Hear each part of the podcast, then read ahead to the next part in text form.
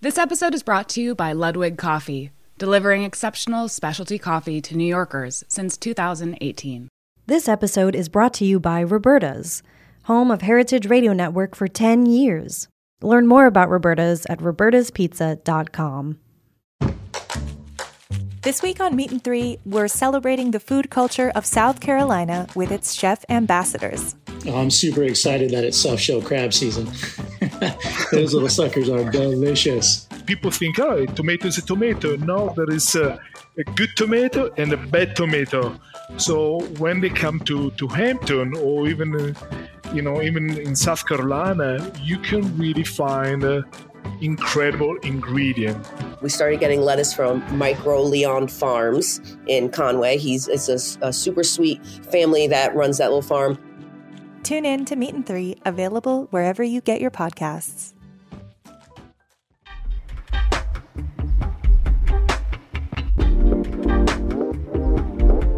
This is Meant to Be Eaten, a Gastronomica podcast on Heritage Radio Network. I'm your host for today, Daniel Bender. This episode is part of a special series in collaboration with Gastronomica, the Journal for Food Studies. Our new issue, Volume 21.2, arrives in May. This issue features articles on topics that include commensality and creative collaboration, the politics of food systems, and race and representation. For the next several weeks, join hosts from the Gastronomica Editorial Collective as we talk with authors. My guest this week is Rob Connolly. Rob is the chef and owner at Bulrush Restaurant in St. Louis. To me, Bulrush is the most interesting restaurant in the United States today. And I had a chance to sit down with Chef Connolly, virtually at least, in late 2020. Visitors can read the complete interview with some mouth-watering pictures in the next issue of Gastronomica. We continue our conversation today. Still virtually from St. Louis, Rob joins us. I am in Toronto. Thank you for joining us, Rob, and welcome to the show. Yeah, thank you so much for having me. Speaking of visitors and listeners, can you lead us into Bulrush? When we come in, where are we? What do we see? What do we smell?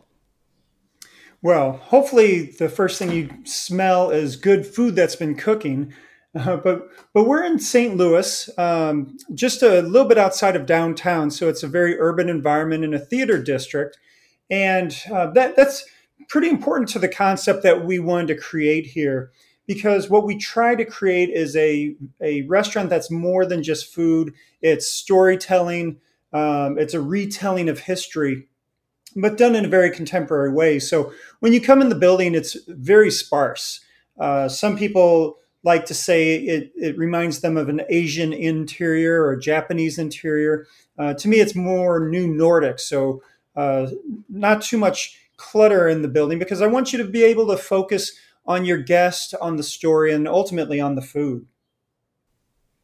So you describe Bulrush as rooted in Ozark cuisine. What exactly do you mean by Ozark cuisine? What do you mean by cuisine, perhaps? well, at some point, maybe I'll know the answers to these questions because the, the process of asking them is what the restaurant is about.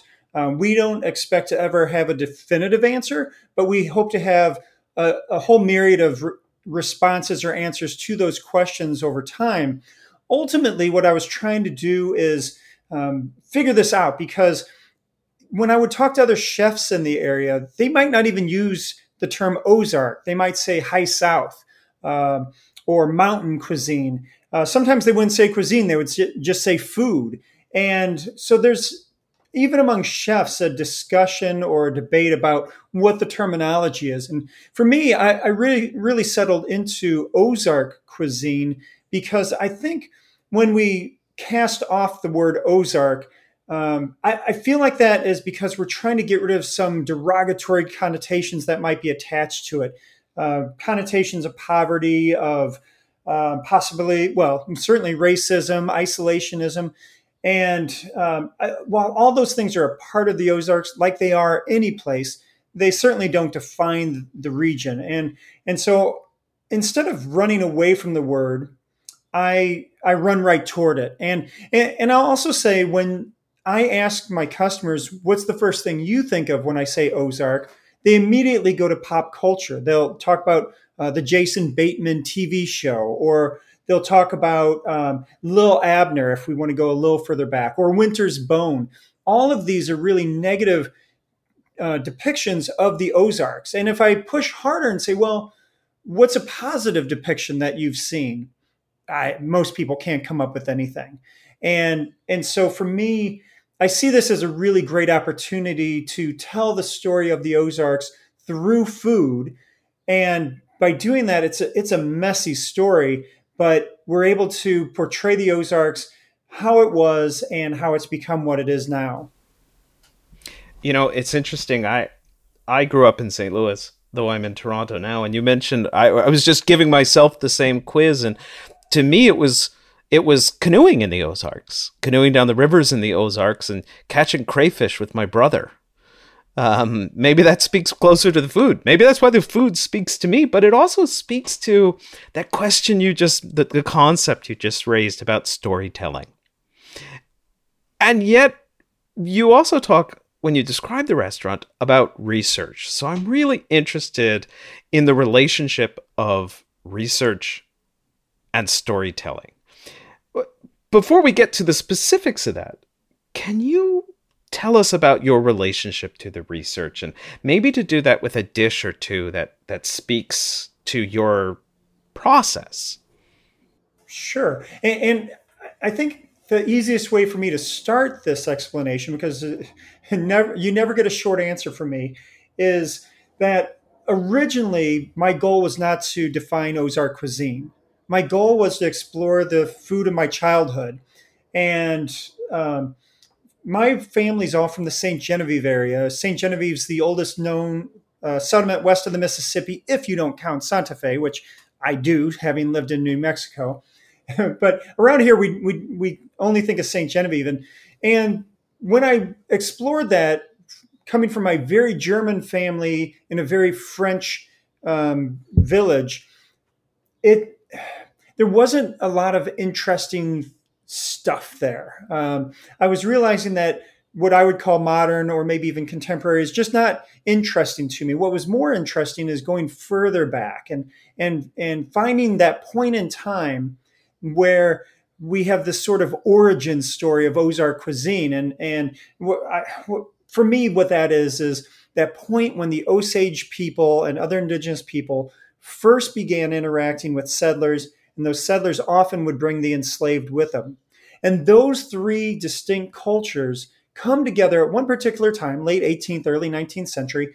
And that is what ultimately has evolved into the food that we have today. So we could say, of course, that the indigenous people were here much, much longer, but it's the, it's the combination of the three that evolved to where we are today. So as I was going down these paths and having these awarenesses of the origins of the food that was becoming more and more of interest to me, um, I I just kept digging into archives because textbooks were kind of boring to me. Um, so I've got a doctorate in sports psychology. I'm not afraid of research.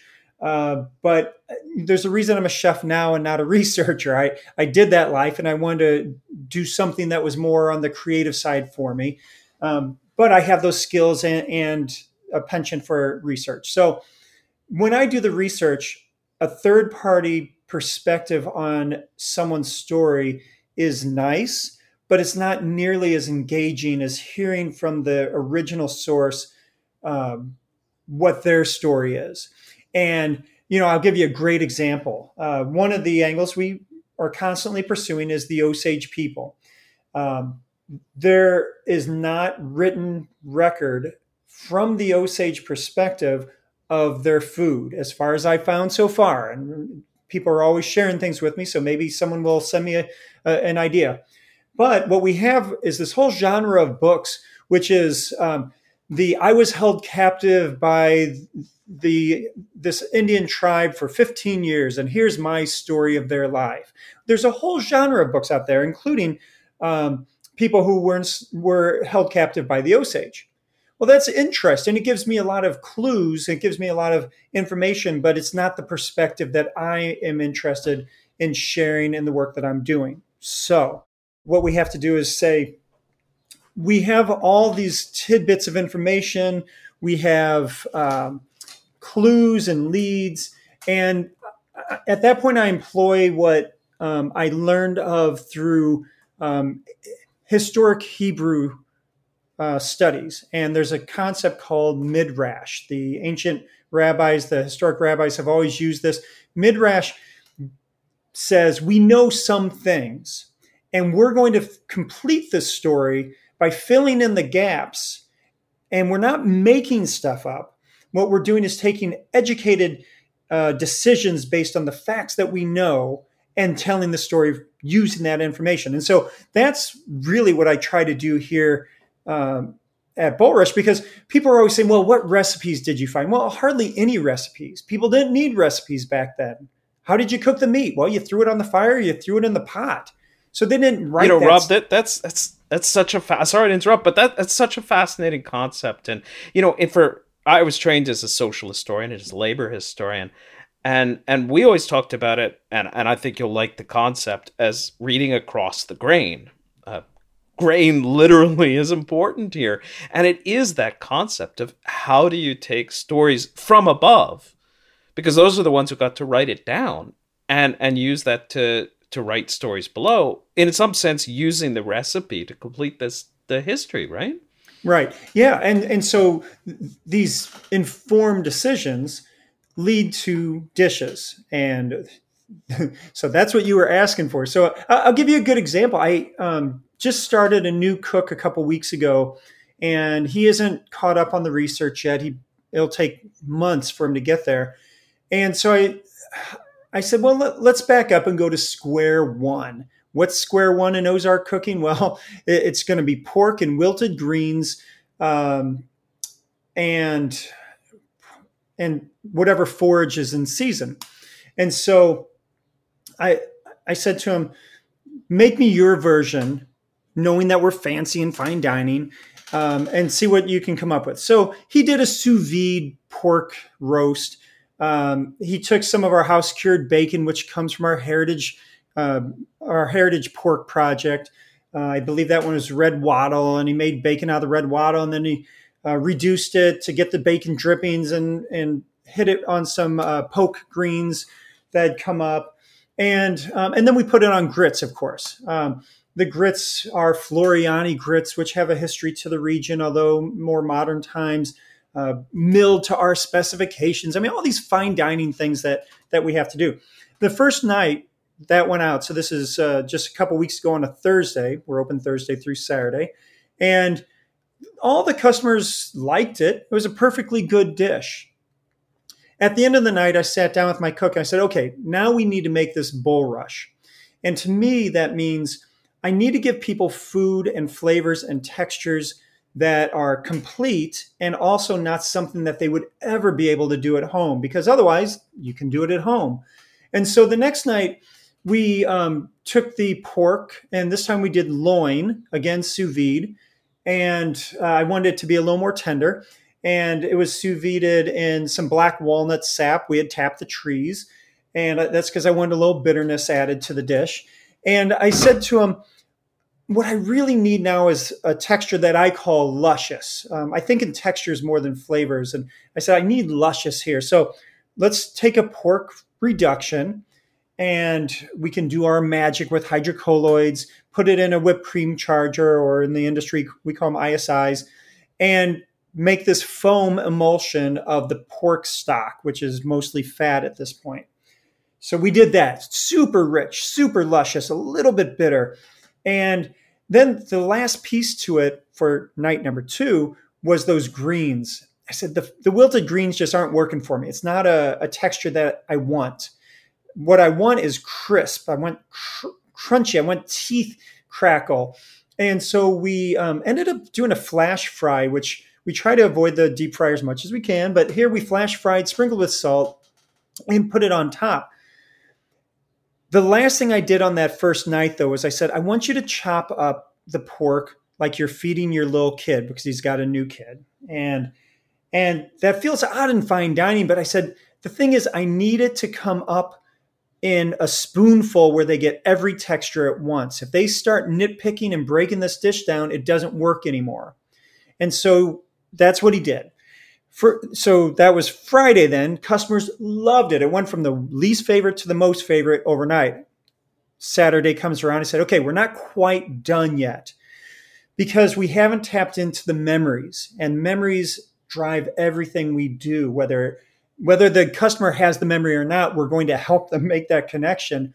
And so uh, we put it in this dish that a local artist made for us, and uh, they're little acorns. And uh, we put all the food in. I, I, made the grits a little creamier, um, but then followed the sequence I've already described. And then we blew cherry wood smoke in and put the lid on top of the cup, which made it look like an acorn. So the acorn cap becomes the lid on the cup that night, people were going crazy over the dish. And we even had a standing ovation from one couple, which was a little goofy in the restaurant, but it was fun because it showed m- my new employee that in two nights and three nights, we can really transform a dish from something good to something spectacular. And we do that because we're trying to tell a story and we're trying to capture all these textures and flavors that people aren't used to getting in home cooking or even most restaurants. And and so i you know that's i think that's the best start to finish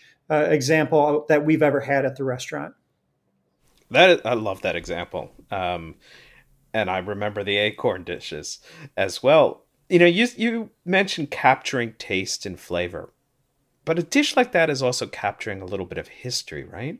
Yeah. And it's a it's a contested history isn't it yeah, absolutely. And, and, and you know the the history that's the smoke. Yes, it's the ingredients, but it's the smoke. That smoke harkens to the wood burning stove. It harkens to the fireplace or the open fire that we can all relate to at some level. But you know, I, the way you phrase the question, what one of the things we've really been um, exploring lately is how to respond to people who say, well, isn't Ozark cooking just Southern cooking? And I bristle at that only because the word Southern has a meaning to me that it doesn't to a lot of people. Many people just say Southern cooking, oh, well, that's, uh, you know, greens and grits and cornbread and whatnot. And I say, well, no, to me, when you talk Southern cooking, I much more associate that with the Black experience in the South um, it's much more tied to the enslaved and the ultimately the freed slaves and the pain and and and harm that was done during that time. And it's not that I want to politicize food. People don't come into my restaurant to get a lecture on socio-political history. That's I'm not interested. They could take my course for that. Yeah, I, I'm I'm not interested in doing that, and they're not interested in listening. But I need to make sure context stays relevant and accurate. And and so when we do things like grits and greens and pork, of course, I want to talk about what we've learned uh, about the enslaved in the Ozarks and their contribution to the foods that we eat today. Um, and typically, you know, the people come to my restaurant obviously are curious anyway. We, we have a few Yelpers who just come in because we have five stars. Most people are looking for these stories, though. Now, but is there a risk, Rob? Is there a risk of claiming somebody else's history for your table? Yeah, absolutely. And and so that with the enslaved and the Osage and Cherokee, um, we never come outright and say this is a dish tied to those those cultures. That's awkward, but it's only awkward because we're just in our second year, and one year is a COVID year, so I don't even know if it counts um, because pre-COVID, I would verbally tell you these stories while you're sitting in the dining room. Every customer every night heard from me. Now everything's done through a video that we produce and we give you a QR code and you watch the video. It's like 90 seconds or two minutes to explain the dish. That's not a dialogue. That's me. Um, I don't want to say lecturing because I think they're more entertaining than lecturing. Not that lectures aren't entertaining. However, thank you. I appreciate that. but I, I, for me, um, we are learning so much about these two larger cultures and the many subcultures within them. And we're aware that it's not our story to tell.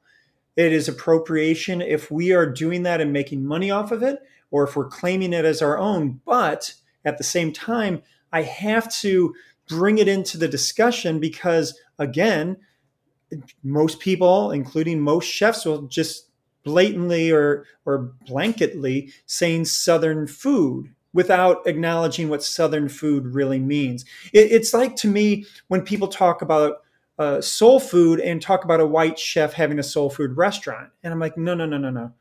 You can't in my opinion this is obviously debatable but you can't be a white chef and have a soul food restaurant that's not possible um, so there you know there's a lot of gray area. There's a lot of touchy stuff that we're grappling with, but the way I deal with it is I have a lot of partners, um, academic partners, uh, research partners, community partners. Um, you know, one of the projects that we're really excited about now is we are doing genealogy of known freed slaves from the Ozarks. Why is a restaurant doing this? I don't know. It makes no sense but it's interesting and we're doing it. And as we completed the family trees, I reached out to um, a colleague of mine who runs a nonprofit on the north side of St. Louis, which is uh, traditionally African American. And I said, "Hey, here's what I'm doing.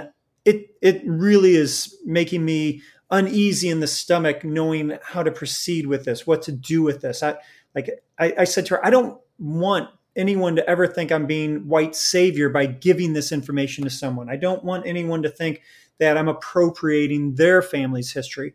I said, tell me how I can work with this information in a way that um, is best. And, and, so that's how we handle all this stuff. We have a partnership with the Osage Nation's Office of Historic Preservation. The director there feeds me information regularly, and I bounce questions off her. But I have yet to put a dish in front of someone and said, this is based on this Osage tradition, for example. It's just not something we would do in the restaurant. We're going to take a short break and we'll be back in just a moment.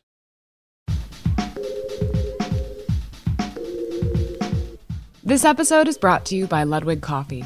With over 100 years of coffee cultivation heritage in the family behind this company, Ludwig Coffee has been delivering exceptional specialty coffee to New Yorkers since 2018. Their network of small co op and family owned farms grants Ludwig Coffee the opportunity to select exceptionally unique green coffee, ready to roast in small batches in Brooklyn, New York. Splurging on the main ingredient is important. Shop for Ludwig Coffee at lifcmarketplace.com. This episode is brought to you by Roberta's, home of Heritage Radio Network for 10 years. Roberta's was founded in Bushwick in 2008 and has become one of the most iconic restaurants in the country. HRN made its home inside of Roberta's in 2009, and together they have become part of the DIY fabric of the neighborhood. Roberta's, the pizza restaurant, is open for lunch and dinner seven days a week and serves much more than just the famous wood fired pizzas. Their team dreams up new salads, pastas, and sandwiches on the regular. Roberta's Tiki Bar is alive and well in the back garden, serving up frozen drinks in the summer and hot toddies in the winter. Stop by the bakery and takeout spot next door for fresh breads, sticky buns, and pizzas to go. And of course, there's the two Michelin starred Blanca tucked away in the garden for truly daring diners. But Roberta's also extends beyond Bushwick, with multiple locations in New York City and now in Los Angeles. You can also find their frozen pies in grocery stores around the country. The spirit of Roberta's, like Heritage Radio Network, is everywhere. Here's to many more years of pizza powered radio. Learn more about Roberta's at robertaspizza.com. And we're back. This is meant to be eaten with Daniel Bender. I am talking with Chef Rob Connolly about his restaurant Bulrush in St. Louis, Missouri. My longer interview with Rob is available this month in Gastronomica, the Journal for Food Studies.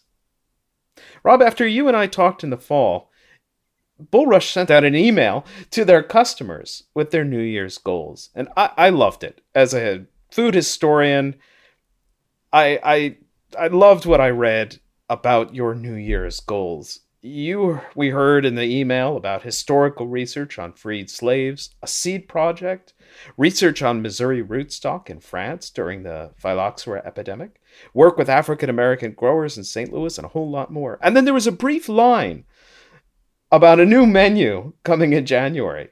Tell us about these goals. I've, I felt like I was signing up for a class, and that to me is a very good thing. Oh, you know, uh, every one of these projects that I've talked about or you just mentioned from that email, it's just curiosity. Again, we're a restaurant. There's no need for us to do any of this stuff. And I'm not the type that chases every shiny object, but I kind of am with this restaurant because there's there's so much um, so many paths that haven't been gone down before. Uh, like the you mentioned the phylloxera um, story and Missouri's role in in saving the French wine industry in the the mid to late 18 uh, 19th century. Like. You know, who cares? it's been so long ago, but I didn't know that story and I'm from here and I'm fascinated by it. And, and as I've talked to all of these academic partners I have, Missouri Botanical Garden, who's like a world leader in, in uh, botanical research, and, and the Danforth Plant Science Center, who's researching Missouri rootstock. And, you know, all these academic institutions, research institutions, and yet no one has what I'm looking for. And so it kind of bothers me. I'm like, well, I need to have this. if no one has it, I've got to have it. I need to know what vineyards in France had or still have, but most likely previously had Missouri rootstock. I need to know that. And if I'm lucky, we'll find it. And if I'm really lucky, there'll be a vineyard that's still on that land today. And if I'm really, really lucky, they export to Saint well to the United States so I can actually get it. But like I said earlier, the end of the story is irrelevant to me. It's it's fun trying. I mean, why are we talking to the National Archive in the United States and also the National Archive in France and looking at um, shipping records, tariff records, um, agricultural institutions. I've been communicating in very poor Google Google translated French with the. Um, there's an institute of of agriculture in France where I thought there was a statue. It turns out there's not, and uh, you know, it's just fun. And I know that the people who sit down and have dinner with me, even if they didn't think it was fun coming in, I know I can convey how much fun it is for them. And even if they have no connection to the Ozarks, I, I would like to think that most of them leave caring a little bit more um, because of the fun stuff that we've we've been able to find in this process. You know, when we talked before, I asked you about where does a bulrush recipe begin in, in the archive or in the kitchen or a mixture of both and maybe i'll rephrase that this time um, listeners could go to the journal to get the answer to that one. But let me rephrase it. How does it affect the taste? Let's start at the end point, the point where the customer is eating the dish. How do you think those partnerships change the taste of the dish? Oh, that, that's um, that's really a hard question, right? Because when I say Danforth Plant Science Center in my explanation, I can tell that eyes. I'm not going to say eyes roll, but I see the glazed look because people don't have a connection with that really important uh, institution. I mean, it's a really important institution that's looking at some very, very important things uh, around um, plants and food. But when I talk about um, the Osage Nation, there, there's a curiosity or an empathy that um, helps people to connect to the story. Or if I talk about um, oh, the, one of my favorite things over the past year and a half is we found a seed inventory from an 1843 seed store that went belly up, and their inventory was listed at the Recorder of Deeds office. You know, what a quirky little find that was for us. Because when the archivist who reached out to me to tell me that, um, I my first response was, "Oh, so it said like tomatoes and cucumbers." He said, "No, no, no, no. It lists the 20 types of tomatoes, the 15 types of cucumbers, which was an amazing discovery. It's one that we immediately. It really is. The historian in me is jumping up and down. By the way, because I mean, why would that recorder of deeds archivist only found it because he likes to, as he said, flip through the old stuff that no one looks at, and he looks for things like inventories because otherwise it's just legalese, you know, marriages, divorces, business sales. But here was an inventory, and he was it caught his eye, and he knew about my project and reached out. Well. I immediately sent that to Seed Savers Exchange in Iowa and Baker's Creek in Mansfield, Missouri, which are two huge seed stores in the country. Neither had ever seen it, and both were chomping at the bit to get their hands on it. And in response, uh, this will ultimately get to your question. Both of them said, Well, do you know about these historic seeds from the Ozarks? And all of a sudden, I have 23 different seeds that we share with a dozen different farmers, including you had mentioned uh, the African American farmers on the north side of St. Louis, that we're now distributing to all these farmers to grow for us as a restaurant and to distribute those seeds out again. And it's creating flavor diversity and biodiversity that's been gone for decades, if not a century plus. And that's really, really exciting. And there's some great um, specific plants that that we we can talk about if it's interesting. But how does all this get down to how the customer enjoys it? Well, if I tell a story well with the flavoring of these partners, then I can see that they're much more engaged with the food. Because think about when you go to just an average restaurant, you pick up the food, you put it in your mouth, you've filled your belly, but that's where it stops. Rarely do you stop and think about the food. With our food, I don't even like telling people what they're eating because I want them to engage with the food. It's important to me how the food gets from my dish into your mouth. It's important to me how your eyes perceive that food. And and I I see it a lot in Instagram pictures of my food. I'm like, oh, I'm the worst plater ever. My food is not beautiful. But that's because I'm not doing it for a photograph. I'm doing it for eyes, which have a, a three dimensional ability. And I need you to see depth that you can't get in a two dimensional image. And so we create food thinking about all these things and the story is the piece that is normally not at the restaurant where i can give you relevance i can give you curiosity sometimes i can give you humor um, and I, and I guess I'll just wrap up this answer by saying I don't think about any of these things. Um, it just happens. It happens because the stories they're not the stories the the letters and journals that i read in the archives which i only use handwritten ones i don't do um, digital archives these are documents that are 150 plus years old that someone held in their hand this paper and they wrote it in this beautiful calligraphy. And they folded it up like old timey they did and then they stamped it with the wax and they wrote the the um, address on the outside while there's still letter discussion on the outside too. And somehow that went to someone else. Mom maybe back at, back east.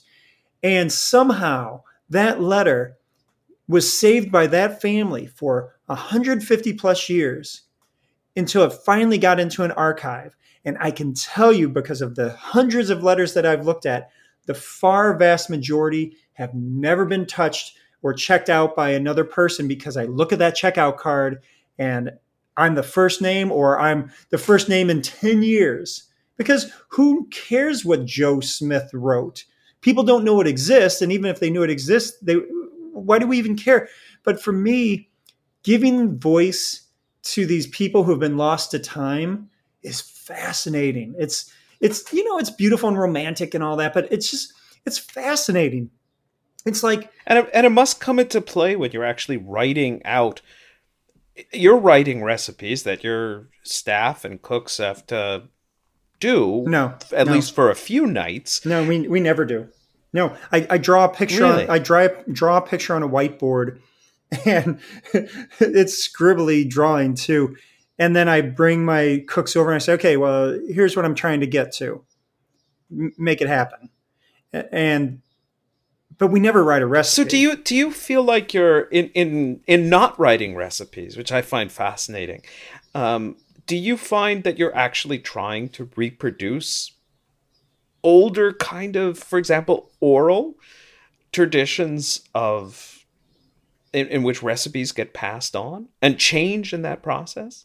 My goal from day one, even before I knew what I was doing as far as the Ozarks and history, was to have a restaurant that is relevant and pushing the definition of what is fine dining in 2020 when we first opened, and then 2021, and we're already looking at 2022. What does fine dining look like?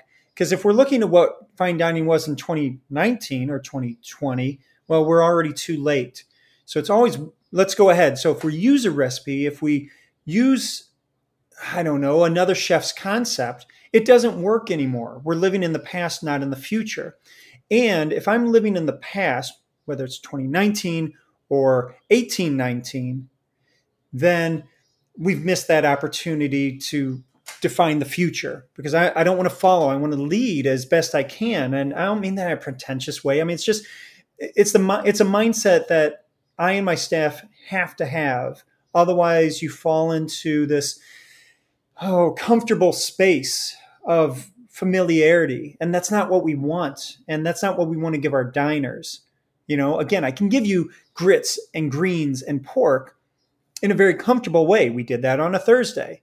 And then I pushed it on Friday and we pushed it more on Saturday to the point that it is just blowing people away. And, and now we're in our second week of serving that. And each night we tweak it a little bit more.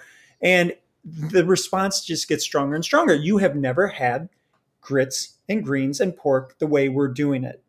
And next year, if I do that dish again, I've I've jumped the shark. I, have you know I, I I know it will be a hit, but then that's not what we're about. Because I remember the dish you had when you dined in the restaurant. We remember most of our customers pretty well, and I can pretty well dial in the menu they had. I can almost guarantee you had an acorn donut with a white chocolate potato mousse, uh, some nocino, and then whatever roasted vegetable happened to be in the kitchen that day. I could almost certainly guarantee that that's what you had.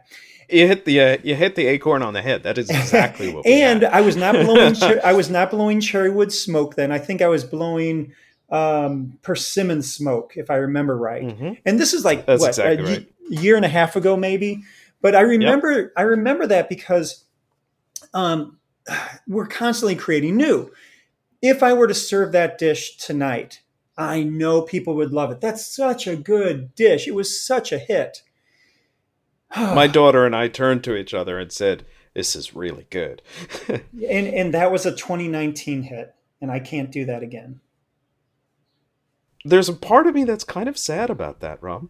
I, I want I, that I, dish again. I, hear that. I, hear that from other diners. Uh, there's a food influencer in town who's very well dined, and I respect him immensely. And he said he, he had two pieces of feedback for me that I, I solicited.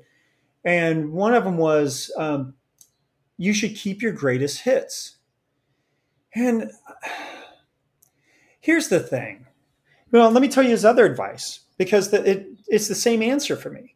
He said if you would expand the, the pantry of ingredients that you were willing to use, because I'm not willing to put lemons or limes, I'm not willing to put octopus, I'm not willing to put, you know, there's so many things I'm not willing to serve. That's always more interesting to me than what I am serving.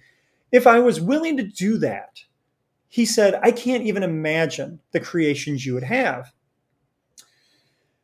And I, man, I stewed on that a long time because wouldn't it be easy for me to bring saffron onto the menu and just not make it the star of the dish and ignore it in the description, knowing it would make the dish different, better? And but would you leave the partners behind? The history. That's, that's exactly it.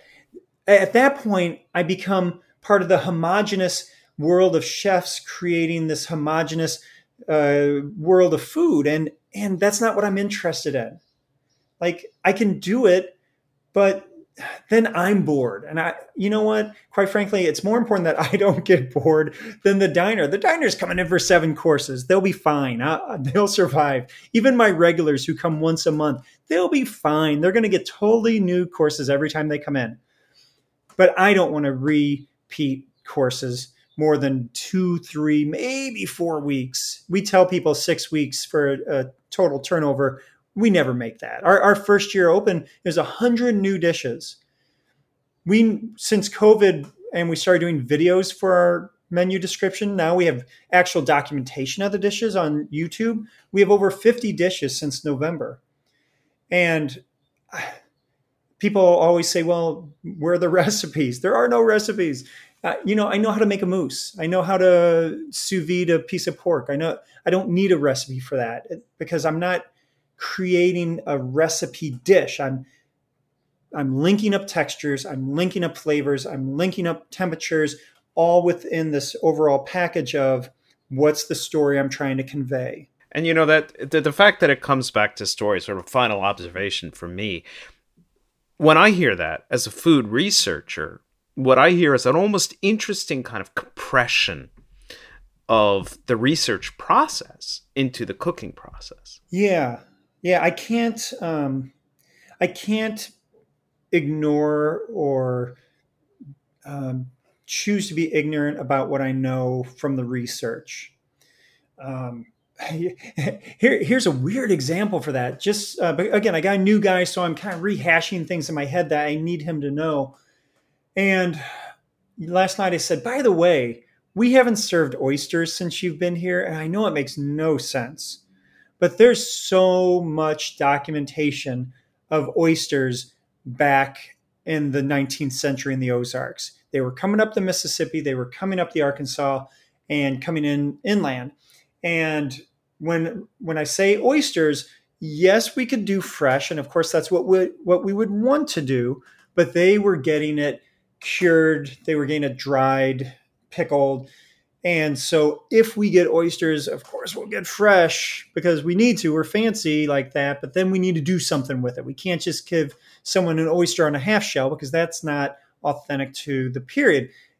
And I say that knowing that nothing I serve is authentic to the period.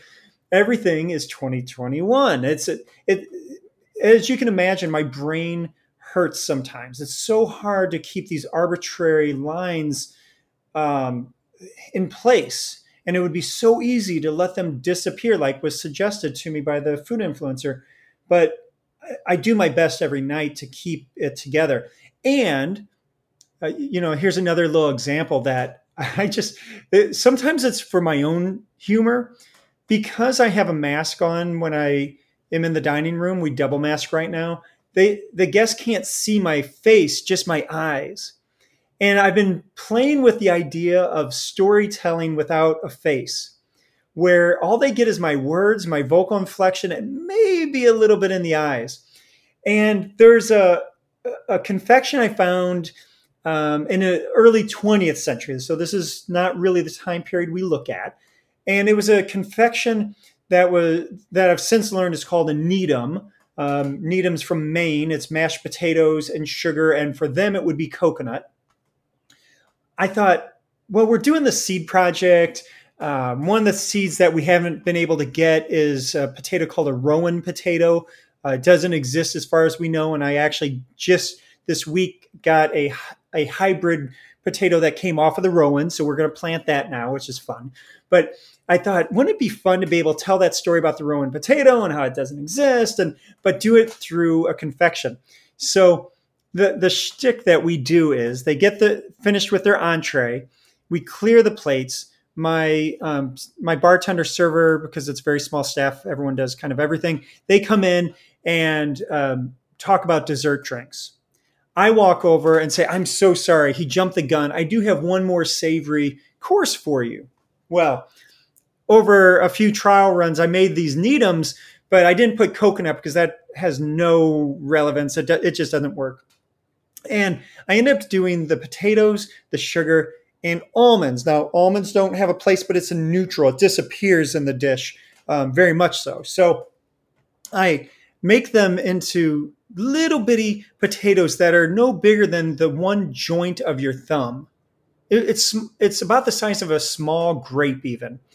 And we shape it like a potato. We cover it in um, edible silver leaf, so gold leaf, but here it's silver leaf. We do a slit down the center, open it up, and then I take butter and I cut this little butter pad that's one millimeter by one millimeter and set it in there.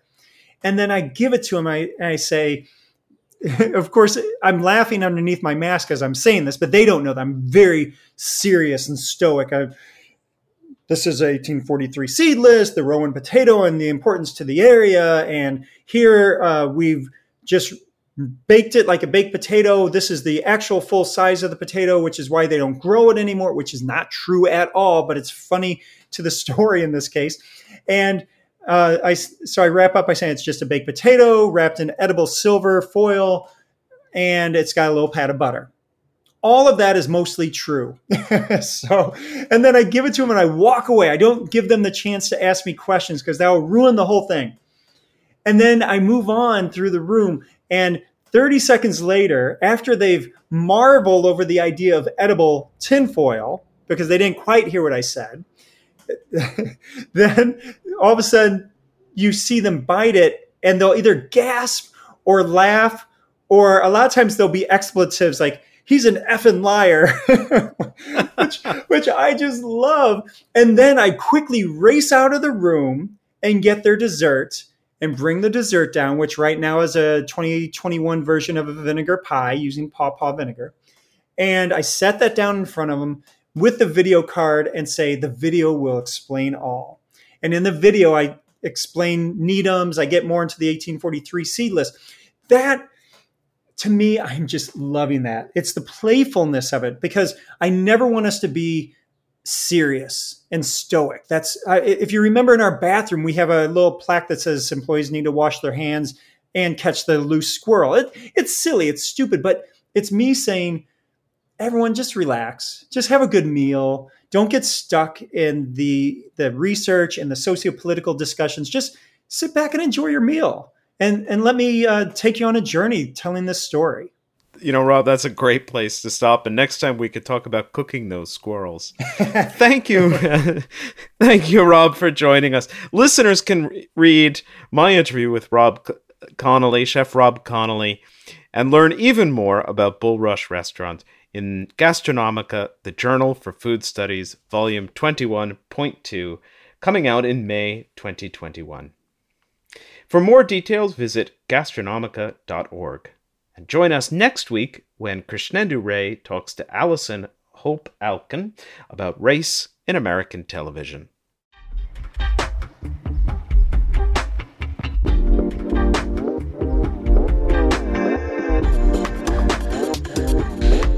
Meant to be Eaten is powered by Simplecast. Thanks for listening to Heritage Radio Network, food radio supported by you.